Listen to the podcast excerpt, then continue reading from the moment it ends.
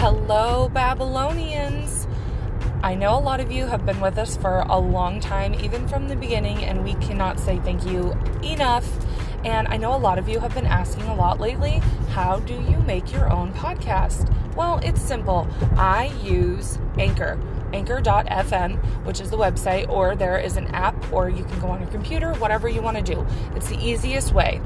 Um, it is run through Spotify, so that is one of the first uh, platforms that you'll be able to distribute your podcast out onto. And there's lots of different, it'll stream to at least, I think, 10 different platforms or more.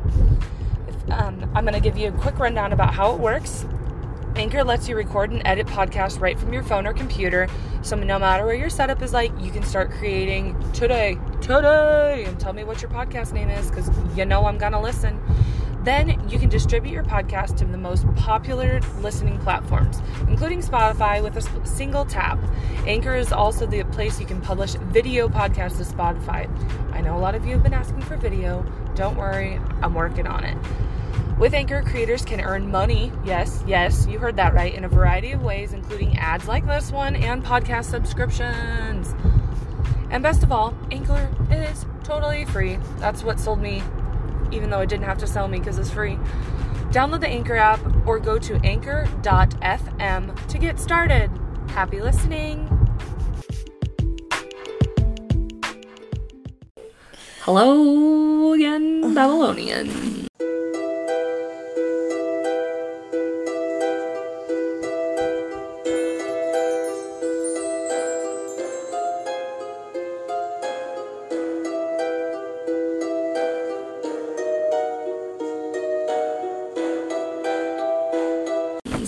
Back here with Nicole and Corbett Hello. because Shauna is on hiatus, but she is coming back, so don't freak out.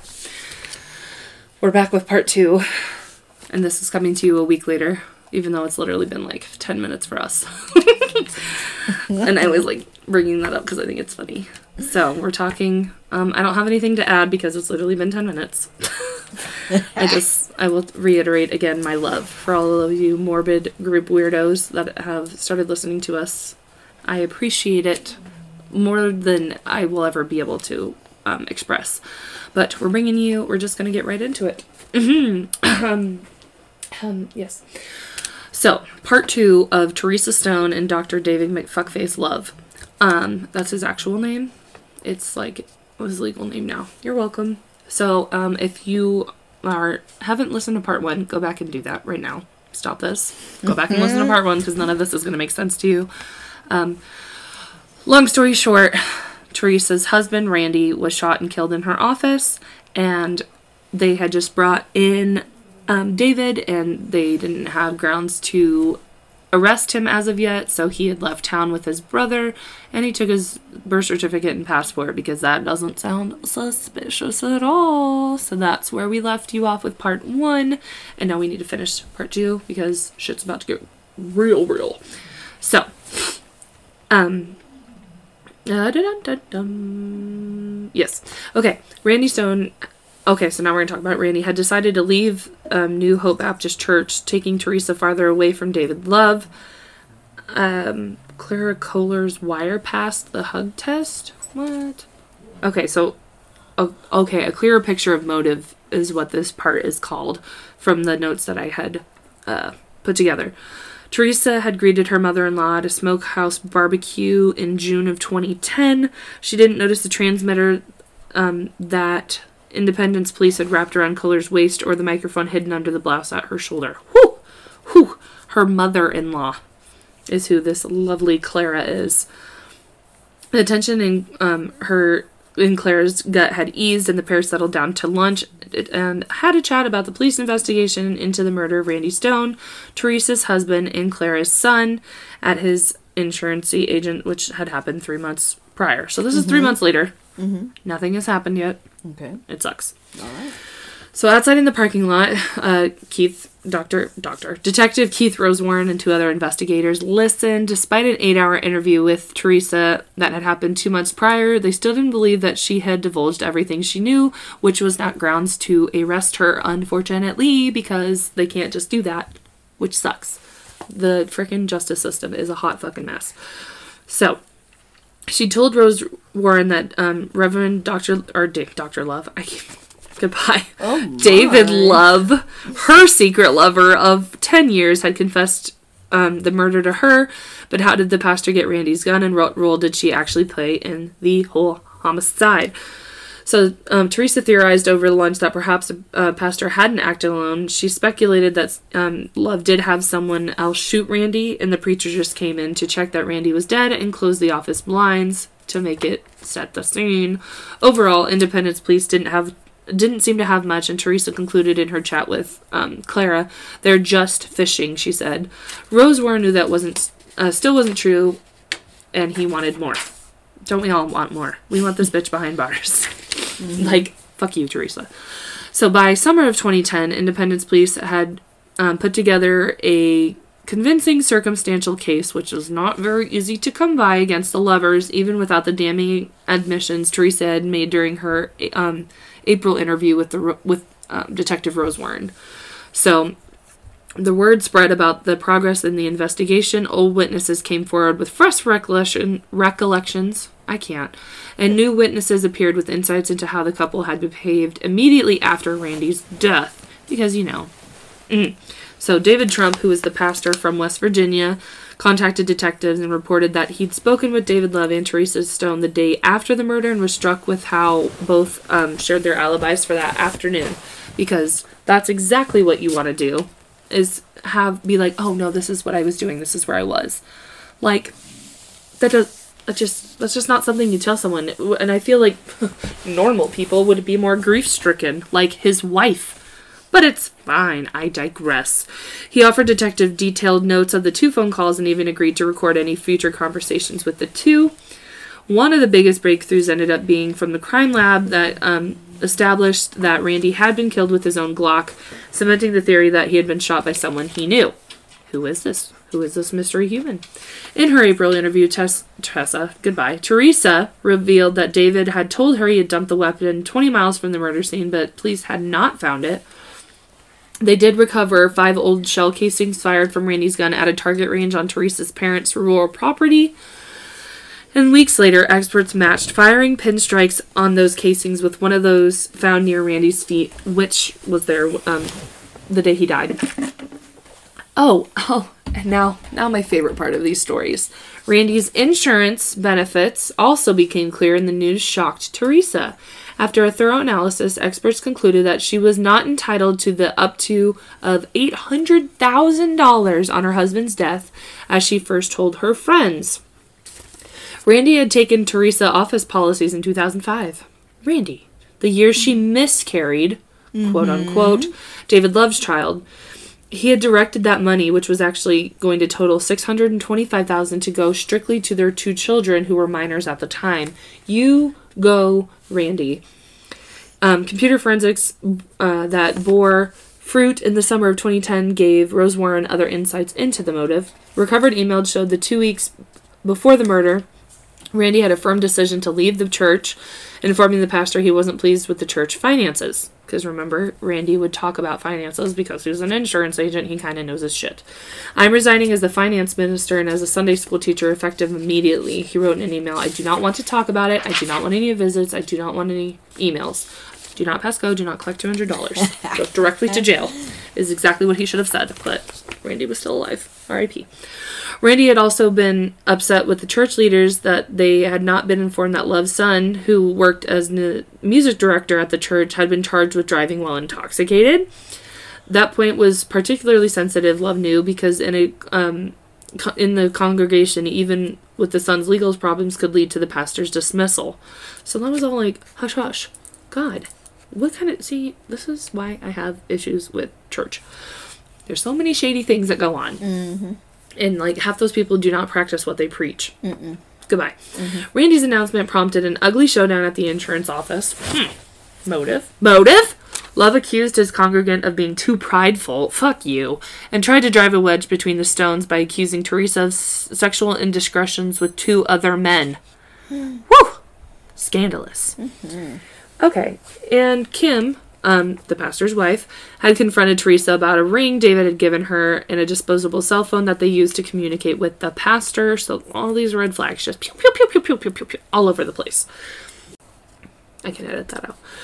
The showdown did not shake Randy's determination to leave the church, but he was gracious in a follow up email to David. I love you, Pastor, and I really wish things could be different, but too much has been said and done to come back. what a good human being. So, as we get back to the sad stuff, detectives examined the new info. The primary motive for homicide became pretty fucking clear. That's, a, that's straight from the court documents. Fucking clear. the insurance money was a factor for Teresa, but walking away from the church, Randy was taking her further away from her fucking love interest, her pastor, because she's gross. Goodbye. She couldn't work in the kitchen um, at the church, attend choir rehearsals, or hear David's sermons on Sunday mornings. Randy also knew or suspected enough to possibly crash David Love's future. His financial questions could get David di- fired from New Hope, and if he acted on suspicions of his wife's affair, he could Randy could wreck any hope that David would ever have to work as a Baptist pastor in general. Like you're about to get the pastor card pulled and thrown into the abyss. Which is what you should because you shouldn't be allowed to talk about God because God would be very disappointed and you're going to hell. Ha! Mm-hmm. Whether or not he realized it, Randy Stone had become the greatest threat to David Love's happiness and livelihood. Soon after the killing, prosecutors and investigators had agreed that the case would only be charged with the investigation was as complete as detectives could make it. The, they reached their comfort level in November of 2010 when prosecutors presented their evidence to a grand jury. Boom. Shit's about to go down. So, Independence Police Detectives Keith and Christina Nunez hovered over the speakerphone at the South Carolina truck terminal and heard rising suspicion creep into David Love's voice at the um, call's other end. Okay, sorry, we're jumping ahead in time. Love's supervisor had called him to come to the office to sign some paperwork, a ruse, actually, so the Missouri detectives could arrest him. You go, fucking supervisor. Hello. Fuck yeah. I love a good, de- de- what is it? Outside the defiance. box. Defiance uh, when it's necessary. Seven months after Pastor Love shot congregant Randy Stone to death in his own insurance agency, the grand jury had indicted Love on a f- charge of first degree murder. Ah, I love the taste of justice in the afternoon. What do you have for me to sign? Love had asked him in November 2010. Is everything okay? He had left Independence after resigning as the pastor, and then uh, nearly a month after the killing. By then, Teresa, Randy's widow, had told police that she and Love had been in love for ten or had been lovers for ten years, eventually meeting almost daily for sex. My God. We got graphic real quick. The financial hits the Love family had been substantial. Kim, still devoted to her family because she's a goddamn living, breathing saint, had joined her husband in South Carolina where he'd found work as a long haul trucker. What a what a 360 pastor to trucker. My God. Lord have mercy, pun intended. Everybody in the Tidewater trucking office got antsy after 10 minutes of waiting. Finally, a worker stepped in to say that Love had parked his 18 wheeler outside the gate, got in his car, and taken off. Leaving a deputy at the terminal, Rose Warren and Nunez hopped into a Spartanburg County patrol car and raced to Love's home about 20 minutes away. Just then, the radio in Rose Warren's cruiser lit up. Hey, the deputy called, the guy's back. Dum dum dum. Here we go. Love hadn't been trying to flee, suspecting that he was about to be arrested. He'd gone to get his wife so she would be there to take the car and hopefully keep it from ending up in police impound lot as had happened to their cars back in Independence. Wow. well, that's what happens when you murder people. Your shit gets taken away, you piece of garbage. so, um, as Ro- Rose Warren returned to the truck terminal, Kim recognized him as one of the detectives who had searched her home that spring. Do you believe he did this? A distraught Kim asked him, Do you believe he did this? Um, the Spartanburg County deputy already had handcuffed David. Later at the county jail, Rose Warren showed Love the arrest warrant. Here are your first degree murder charges. You've lost your job. You've moved out here. You're not talking to us. Is this working for you? Love fell back on a familiar line. I just feel I need an attorney. I don't trust you guys. Fuck you, David. Rose Warren kept pressing into him. He thinks Um, he's so smart. Yeah. Saying that he hurt people back in Independence and they needed closure. That brought tears to David Love's eye. And look, he said, Randy was a friend of mine too. Yet the next day, after he was told that he was dead and his friend David Trump called him, he was all happy go lucky chipper dipper. he was my friend. I'm so sad now because I got caught. Fuck you. After eight months after her husband's murder, um, Teresa had, um, oh, she enters the first floor at the Jackson County Courthouse in Independence, finally ready to re- reveal her final secrets. Bitch. She had yet to detail how her former lover had obtained her husband's 40 caliber Glock, which had fired the fatal shot to the back of his head because he was a coward. And she still hadn't been honest about whether she encouraged Love to commit the murder or helped him plan it, or maybe she was there the whole time. Who fucking knows? Sorry. But hoping desperately to avoid a long prison sentence and thinking that co- cooperation would help, she sat down with prosecutors. Girl, you about to learn. Accompanied by a veteran dis- defense lawyer, John P. O'Connor, she announced that she was prepared without conditions or promises to answer questions under oath.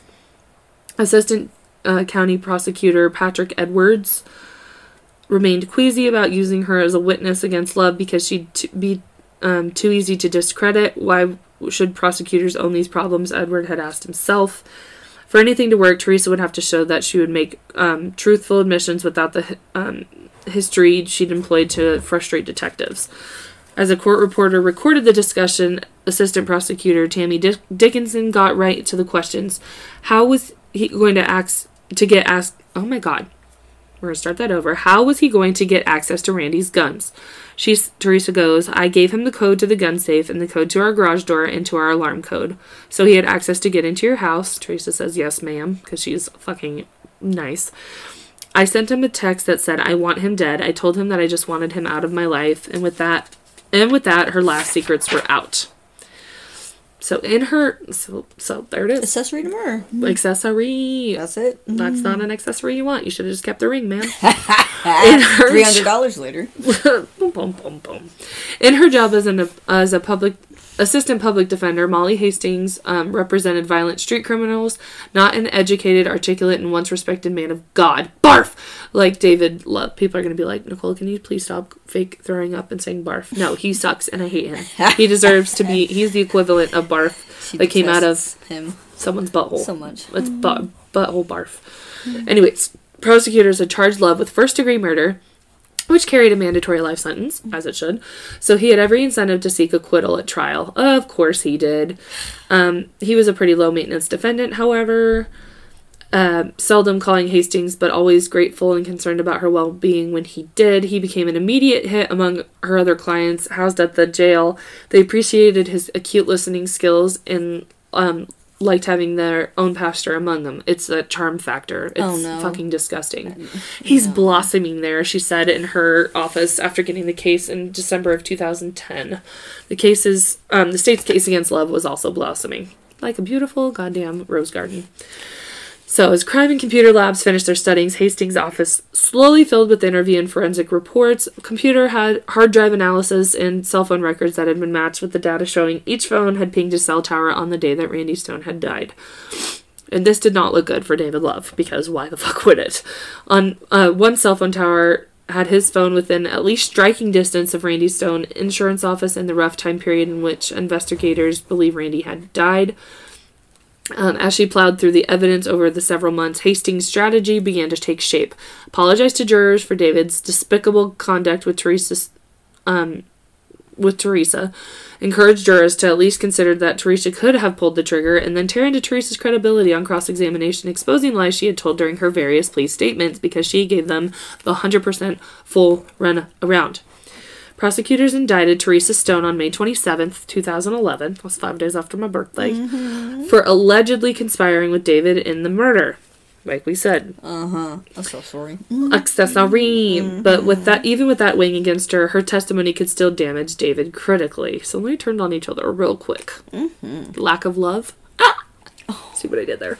Jurors had to see Teresa as the party um, who drove the adulterous relationship, who was in a twisted and unrelenting competition with David's wife Kim. Hastings honed a line that she could use to drive home that points um, that point to jurors in closing arguments. Some women love a man in uniform, Hastings said. Teresa has a thing for the clergy. She is one who thinks she could be a good pastor's wife. So, with the trial scheduled to start um, in December on December fifth, twenty eleven. So we're coming up on like almost two years now since uh, Randy was murdered. I hate how long these things get drawn out. Hastings and the prosecutors began um, deposing witnesses during the three week stretch in the fall of 2011. With almost two dozen depositions completed, the last one loomed um, particularly large, which was Teresa Stone, which was on a Tuesday, November 8th. For Hastings, the deposition represented a full contact practice round with Teresa before she had to repeat it in front of jurors. Working late the evening of Thursday, November 3rd, Hastings noticed a fresh email from pos- prosecutors pop into her inbox. Oh man. okay. It was a new analysis of text messages between David and Teresa showing contact between the two later than her client previously had acknowledged. she exhaled in frustration. It's one more thing.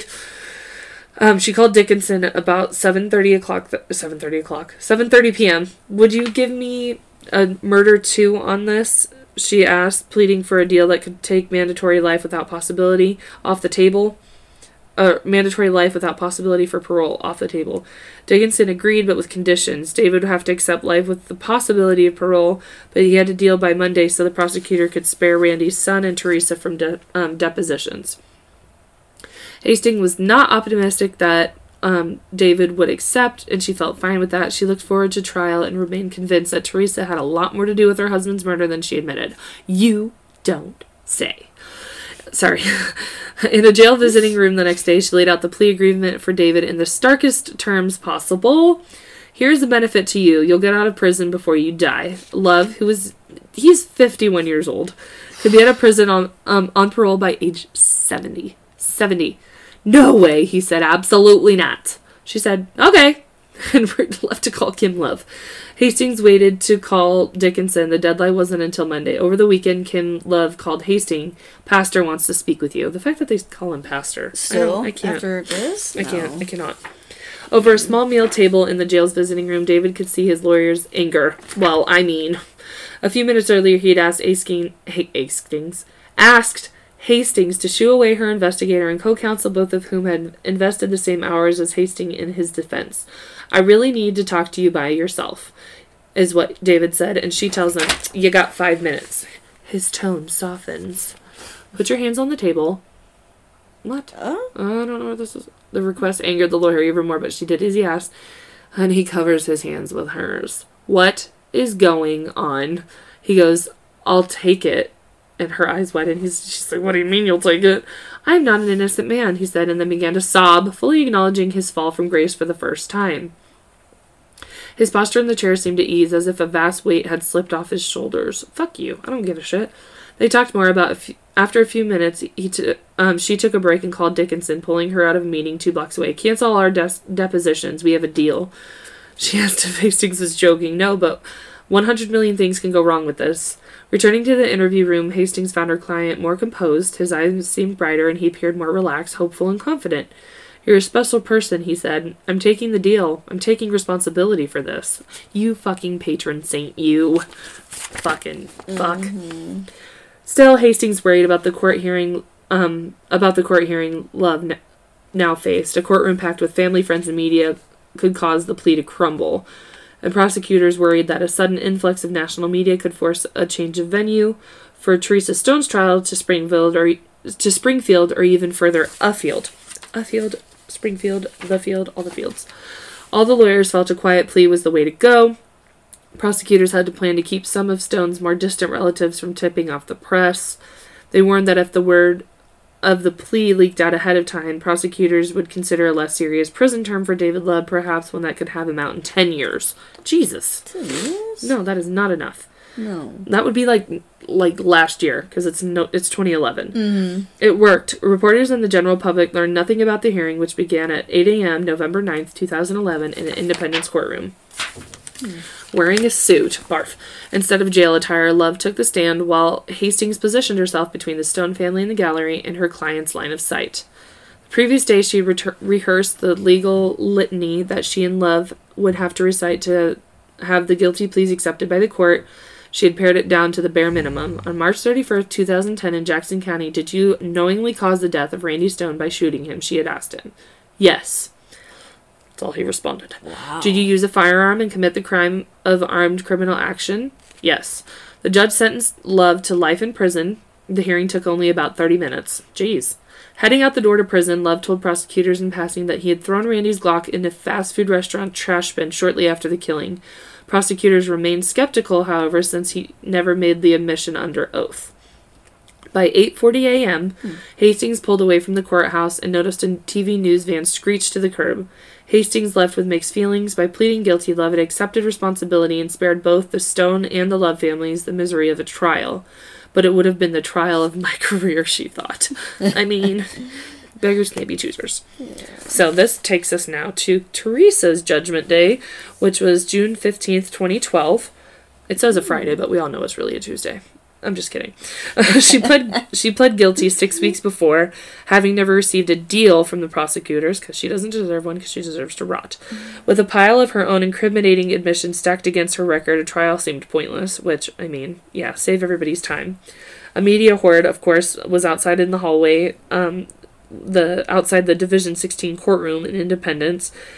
Um, there was spectators inside, uh, filling the courtroom's pew-like benches. Michael and Miranda Stone, which are her two of her kids, sat in the first row, not far away from their mother. Teresa, wearing a blue jacket over a white top, sat at a table facing Jackson County Circuit Judge, Jesus, Circuit Court Judge Marco Roldan. Roldan? Roldan. Sure. Randy Stone's mother, Clara, sat beside sat behind Teresa in the first um, rows of pews across the aisle from Michael and Miranda, her grandchildren. Prosecutors had given the defense lawyer O'Connor copies of photographs of Randy Stone body, oh my god, lying on the office floor. They planned to project them on the courtroom wall and wanted his children who hadn't seen them to be prepared. Ooh. Oh. Ooh. Dickinson, who was the lead prosecutor, started off with her lover was her hitman. Damn. I might, like, there it is. Mm-hmm. Her lover was her hitman. Fuck me. Okay, that's whew. The image of Randy's body didn't linger as Dickinson swiftly described other evidence, such as a torn up love note and emails between Teresa and Love. They call him Pastor Love, and I just feel like he doesn't deserve that title anymore. Documenting dialogue the two had um, shared regarding their wedding plans. Because remember, that was the thing in part one. Go back and listen. They, they talked about how they would be in holy matrimony. Blech. She wanted a per- perfect life, no matter the cost, but Dickinson added, Today is not what Teresa Stone wants, it's about what she deserves. you fucking badass. She detailed the murder scheme and Teresa's mistaken belief that she would receive as much as an $800,000 um, life insurance payout. But remember, Randy was like, Mm-mm-mm, No. you a scandalous little fucking slut. That's going to my kids. Um, the prosecutor summoned Rose Warren, who was a fucking goddamn patron saint. That I've used that a lot during here, but he's an actual saint who described Teresa's detailed alibi at the time of the killing because you know she called that one friend, uh, Mister uh, Pastor David Trump, who actually deserves the title of pastor. Randy's farmer insurance supervisor, Robert Davis, described Teresa's distraught demeanor, demeanor, distraught demeanor when he visited the Stone home the day after the murder, and how that didn't last long. She suggested, oh my god, I can't read. She suggested that we go out on the front porch. She immediately regained her composure and started talking about the life insurance. I just feel like that wouldn't be the first thing I would think about if my significant other, you know, died. Right. When am I getting some money to pay for this life that I'm just so, so tortured by? Fuck you. Ugh. I'm dying. I need a drink. I'm talking too fast. Randy had switched the beneficiaries on his policy from Teresa to Michael and Miranda in 2005, is what this advan- um, advisor told her. Randy Stone didn't trust her, and do you blame him? The man was onto something. Oh, that was sad. R- um, Miranda and Michael pleaded with Roldan to show their mother mercy. Oh, that's so sad. Then Randy's niece, Shelley Bell, oh, Shelley Bell, Shelley Bell, testified that the previous day would have been her uncle's 45th birthday. She asked Roldan to impose the maximum, maximum sentence available to reflect the cold hearted decision made by this woman. Finally, Teresa stood. Bang, bang, motherfucker. I am so. Oh, God, here we go. Um, a newspaper's photo- pho- newspaper photographer's camera started firing. She says as she's sobbing, eye roll, big eye roll, huge, the biggest one in all of existence. I am so sorry. If I could do anything to change it, I ask you today to show mercy. I am totally responsible for my actions. You don't deserve it. That's not going to bring him back. You took your children's father from them, their their son, his parents' son from. Fuck you, fuck you, and everything you represent, ma'am. Um, O'Connor pointed out that Teresa had no prior criminal record and had returned to school to prepare for a new career as a medical technician. Don't care. Roldan chose the most severe option recommended to him in a pre sentencing assessment eight years. What? A deputy led the 40 year old Teresa toward a door. She put her hands behind her back, and the deputy snapped on a pair of handcuffs. Um, the courtroom cleared out. Dickinson hugged Randy's mother, um, Clara, and his sister Shannon. Two days later, Kohler joined um, Clara joined others in a 30 acre field in Northeast Independence for a groundbreaking for a new picnic pavilion at the site of the future site of New Hope Baptist Church. Even after all that had happened, Clara still belonged um, to the congregation, which had about 250 members before her son's death. Membership had dipped below 100 members in the aftermath of murder, but has since rebounded to more than 300.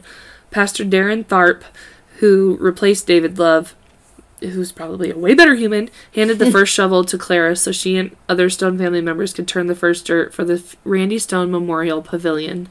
You will be able to come out, bring your families, and have picnics, Tharp said. We will have a beautiful plaque up with Randy's picture. We'll build it, we'll build it to the glory of God in the memory of a precious man of God, Brother Randy Stone.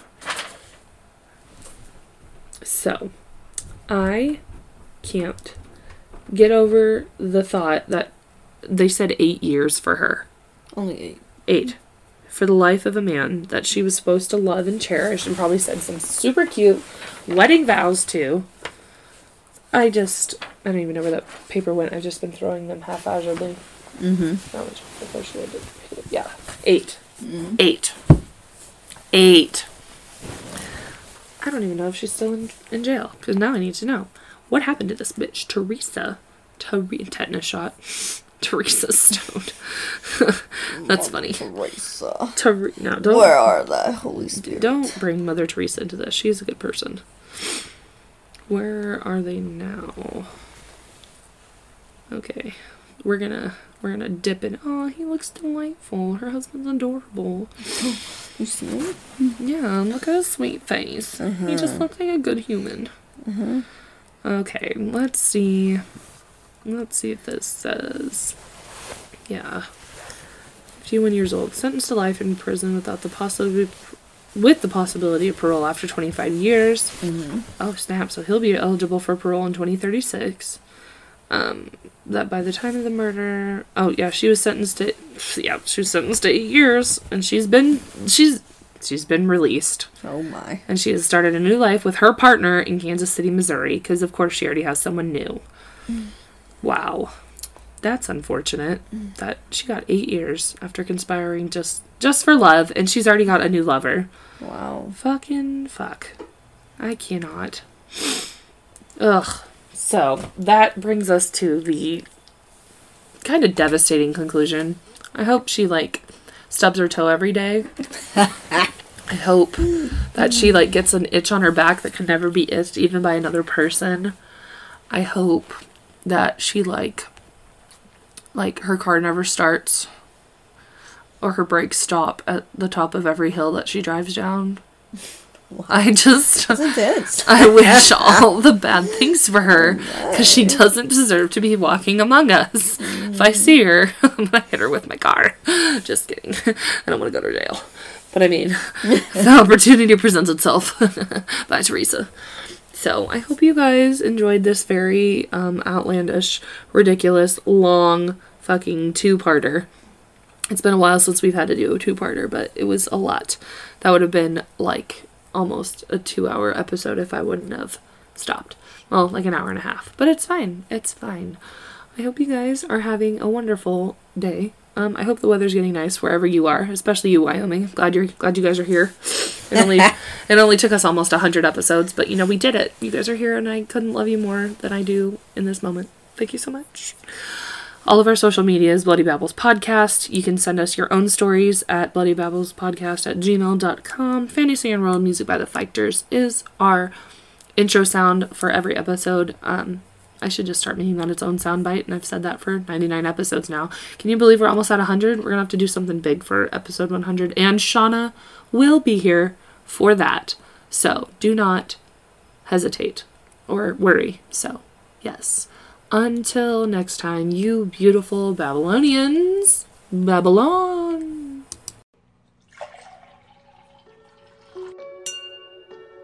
Hello, twisted humans. This is the podcast where two best friends chat true crime and have a glass Or two. of wine. I'm Alicia, And I'm Caitlin. and this is Twisted and Uncorked.